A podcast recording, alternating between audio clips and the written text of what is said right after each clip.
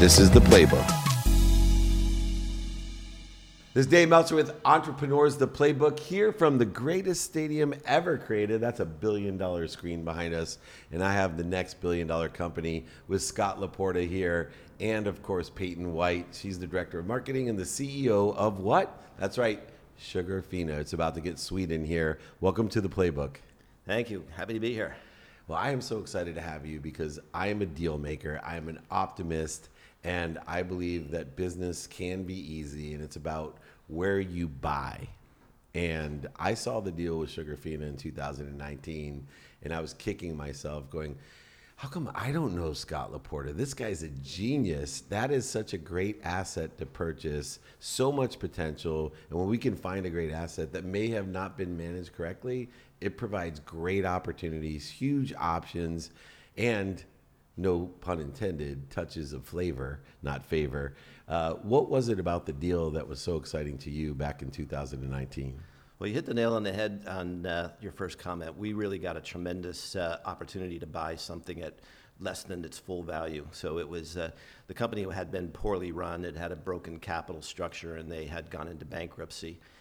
We had my partners and I, Paul and Diana, we had been huge fans of the Sugarfina brand to begin with, and we just knew that we could do something really amazing with it. And so we had the opportunity to buy it out of bankruptcy, we think for 10, 15 cents on the dollar. And sure. We've been excited ever since day one, and it's been really fun.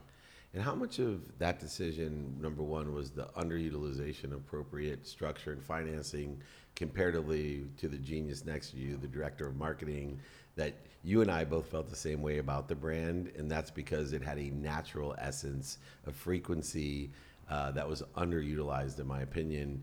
Did the marketing play more of a role, or did the actual structure of the investment have a greater role in the decision? It was both. It really was both, and there was a third element to it as well. But you know, you always, when making an investment, if you can make a good chunk of your return just on the buy, that's a good deal. And so we pounced on that opportunity and won the auction in the bankruptcy court. We moved very quickly to restructure the company. And to take advantage of the opportunity. But we make people smile. It's a brand that makes people smile. We know the repeat purchase intents. Once somebody tries our product, they just come back. Our loyalty is very, very strong. So we knew there was great opportunity there. Then we just had to rebuild the marketing team, and the marketing team now is led by Peyton, along with a few other folks, and we have just this amazing innovation team where we bring new products to market, and we bring new collaborations. We're a favorite collab fan from stars all around the world. Yeah, and it was built on stars, and the brand recognition was tremendous before you purchased it, and of course it never lost its momentum, and I think it might have been, Peyton, a stroke of luck for you to be able to inherit such a brand as a marketer and be able to utilize and amplify with the community that was already in existence. The value that you were already providing, the product itself was extraordinary. What was it that excited you about, as being the director of marketing, with such a strong brand in a unique position where it was undervalued and underutilized? Well, it was a great opportunity. I had actually been a longtime fan of the brand growing up. I collected Sugarfina all the time. I was always anxious to see what new products they were coming out with. And so getting this opportunity to step in was really amazing because, as you said, the brand is so well known. We have a very strong brand identity with the candy cubes. Those acrylic cubes are recognizable from, you know, no matter where you are, you see Sugarfina and you know that it's Sugarfina. And so that was a great opportunity to step into because you have the brand identity and it's already built. And then you have those loyal customers and they're already there. And so it was definitely a leverage and a step up for sure, but it's also great to come in and be able to just like remarket and come out with new ideas and have that new innovative, so we're still surprising and delighting. Well, Scott, one of the greatest lessons I've learned in investing was I owned a golf course, and there's a simple lesson that I didn't know, which was to be the third owner of a golf course is the only way you could be successful at it, and buying it on 10 or 15 cents a dollar from the people like me that have run them into the ground, no pun intended. But you bought it at an interesting time, and I notated that before. about what it must have felt like to put your life savings, your investment of millions of dollars into a great asset, and then the uncertainty of COVID, especially in the retail space, to be able to take it over, but then at first realize, wow, there's a lot more uncertainty about this bargain that I received. What were your thoughts at the time in 2019, and how did it work out? Well, you know, that was an interesting moment in time. Of course, we were so excited to be the winning bidder, and but no one knew 4 months later we'd be going into a global pandemic. So there was some oh no moments there when that happened and everything was shutting down. I can recall just 4 months after owning the business and really just getting started on restructuring the items that needed to be fixed rapidly. And all of a sudden, I had to shut down the stores, and then our wholesale accounts started shutting down, and then our gifting concierge started shutting down, then our international partners started shutting down. All the doors were closing, and so that was a very interesting moment. But you know, I view myself as I was an athlete in college, a pitcher in baseball at the University of Virginia. I'm competitive. Sometimes you go to sleep at night and you go, I don't know how I'm going to figure this out, but I'm going to figure it out. And we did. We kept our e-commerce business alive because our warehouses could be functioning because we were in food. So that gave us a lifeline. And so then we really built up our e-commerce business and really extended our reach there. And that was our lifeline. And then what that enabled me to do, and this is about the fourth company where I've jumped into to either commercialize or turn around. And so with the other channels being shut down, I could go in and redo them, rework them more quickly, tear them down, rebuild them in a way that where they were commercially viable. So we got to the cost savings that we needed to very rapidly. And then as we've kind of come out of the pandemic and the global supply chain mess, as we grow our revenues, our gross margins expand and our net margins expand. And so we're just really excited to not have a headwind. And without a headwind and growing our business and expanding our distribution, we believe the profits will expand dynamically. And Peyton, one of the advantages we talked about earlier was owning the customer, having an existing community, although marketing has changed in all CPG products and all products in general, that we have to have a balance between traditional marketing and social media. And as you can see by the people that are helping us on this podcast, I lean towards people that may not have as much experience in traditional marketing and more within the amplification that we can utilize to reach bigger and broader customers by leveraging the traditional marketing that has built the company. What was your strategy coming in with so many different options? And sometimes, especially with younger executives like yourself, it's difficult to prioritize correctly without the context of maybe 30 years of experience of getting your butt kicked in marketing. What was your strategy coming in, and has it changed since you've came in? My strategy coming in was to focus on the traditional media that was already in place, typical Sugarfina, what we're known for, that classic, classy marketing. I actually started our TikTok account. It was great. A few weeks ago, Instagram launched Threads, so I started the Threads account. So it's a balance, and it's a good mix. You focus on your traditional, you have your customers that respond to each set, whether it's Facebook, we have our, demographic there. It's a different demographic than Instagram, so you cater your ads to the different platforms, and then you introduce new things. You hop on the trends. That's how your brand stays relevant right now online. And so it's been a good mix. It's been a fun journey, and it's something new every day. There's something new trending online every day that you hop on if it makes sense for your brand, and then you balance that with the traditional marketing. Speaking of traditional, Scott, you fall more under the seasoned experience of myself in understanding equity structures and shareholder value. How today are you deciding how to best increase shareholder value, once again from a business perspective, not a marketing perspective, but in operations, supply chain, all the different challenges that we all face for the last 30 years? How are you prioritizing the structure of the business and the future of the business? Is it retail, e-commerce? Where do we see Sugarfina expanding and growing the most? Yep, great question. So, you know, as mentioned earlier, we spent, the first 2.5 years of the company just kind of restructuring and getting it put in, it ready for today. Ready to run out on the field here at SoFi. And I was going to say, you pitched at UVA, but the way things are going, you should have pitched at Vanderbilt. That was your graduate school, wasn't it? That was my graduate school, yes. Yeah, you really could have got some notoriety.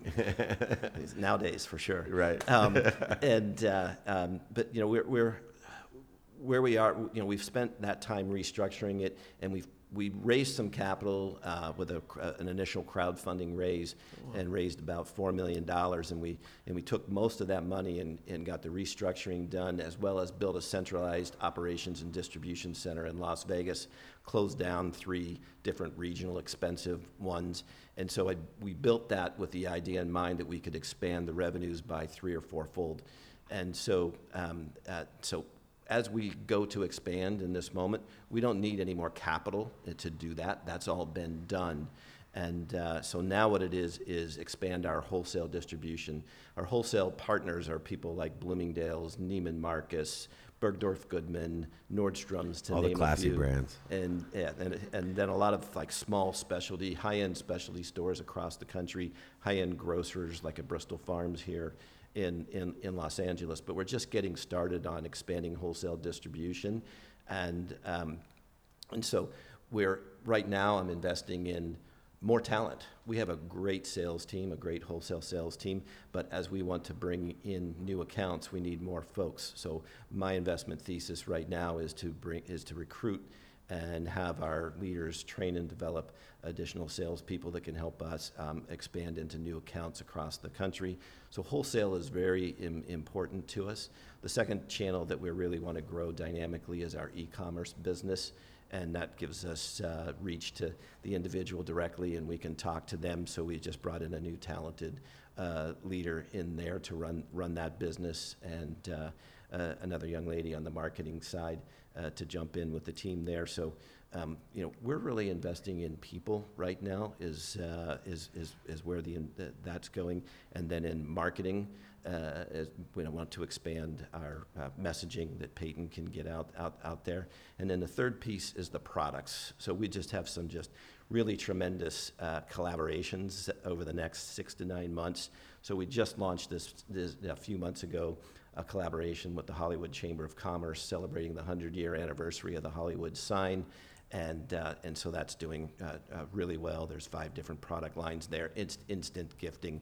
The tourists coming into LA and go to our stores or our stores in another part of the country, they're taking it back to their home markets, whether it's other places in the country or back to Japan or back to Korea, wherever they're going. And we're going to follow that here very shortly with a collaboration. If you like martinis, you're going to love this one. It's a collaboration with Chopin Vodka. We've actually met the maker himself, who founded the company, and he's taught us a little bit about how to make a good martini. So there'll be a lemon drop gummy martini with real Chopin in it, a cosmopolitan, and then a truffle, espresso martini. And so then after that one, we're going to follow that. We've got an amazing collaboration with Hasbro, and everybody remembers the fun they had playing the board game Candyland. Yeah, so we have this box that'll open up, and it'll be a Candyland game. And if you hit the right spots, you win candy. And so that's just amazing for our holiday gifting. And then next year, in the first half of the year, we're going to roll right into a pretty famous collaboration on the tequila side of business that will have a little Hollywood angle to it. And then after that, we'll roll right into a bourbon collaboration that has a very strong Hollywood angle on that as well. So we're really excited about the next 6 to 9 months in innovation. So our investments are going into people, marketing, and collaborations. Really smart. I will tell you, I love the martini collaboration, because the problem with the full glass of Chopin in a martini is one's not enough and two's too many. But with Sugarfina, I can have more than 2 and I'll be just fine, as long as I brush my teeth afterwards. But all classy brands, and making wise choices aligned with it. One of the things historically the brand is known for is celebrities and influencers. And there's a huge community of celebrities and influencers unpaid by Sugarfina that adore the brand, are aligned with the classy, unbelievable quality type of branding that it is. And are there any plans to utilize the celebrity and influencer side with all these great brands and collaborations? Yes, absolutely. And I'll let Peyton handle this one. We do have one that we've recently signed up and are looking for additional. Yeah, it's been great.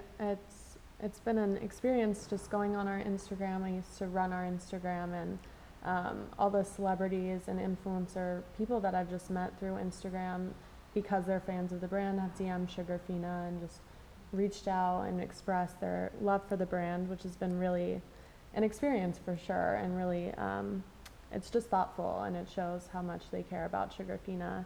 And so we are implementing some bigger strategies for influencers.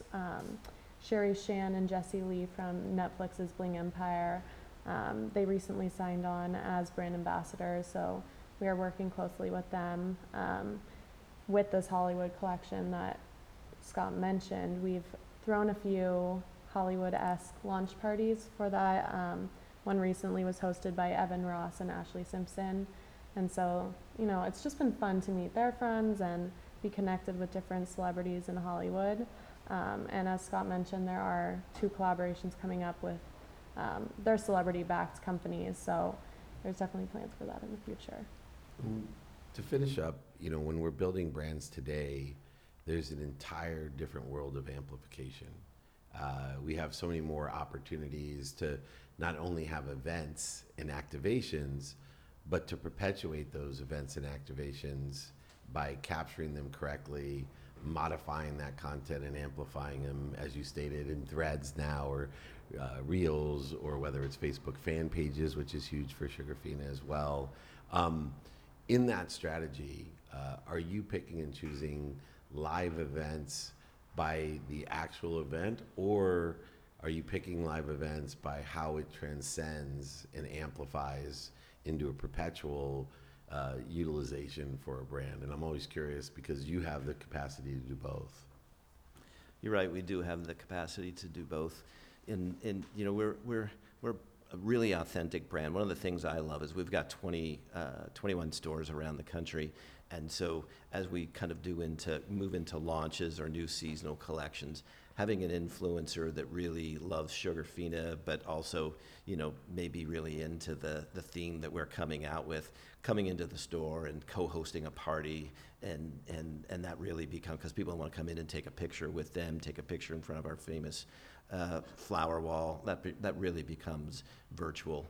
And keeps playing forward, because it gets posted on Instagram and what's forward and reposted and played forward. So we love those types of opportunities. And then the parties that we hosted on the Hollywood launch, again, you know, there was several celebrities there, and we've got them to post, and it just keeps playing it forward. We'll also like bring it into mediums where people can go back and look at it. So for instance, we're doing another raise on crowdfunding to amplify the collaborations and the marketing aspects, and we're on Republic platform right now, Republic Sugarfina. And so we've got a whole storyboard there of what our plans are, and who the people are, and the leadership team, and our products, and some of the crazy fun things we've done in the past. And then that story just lives on, and people can go back and just keep reading it. And then she posts, or people on our team post like once or twice a week updates of, hey, look what Sugarfina did last week.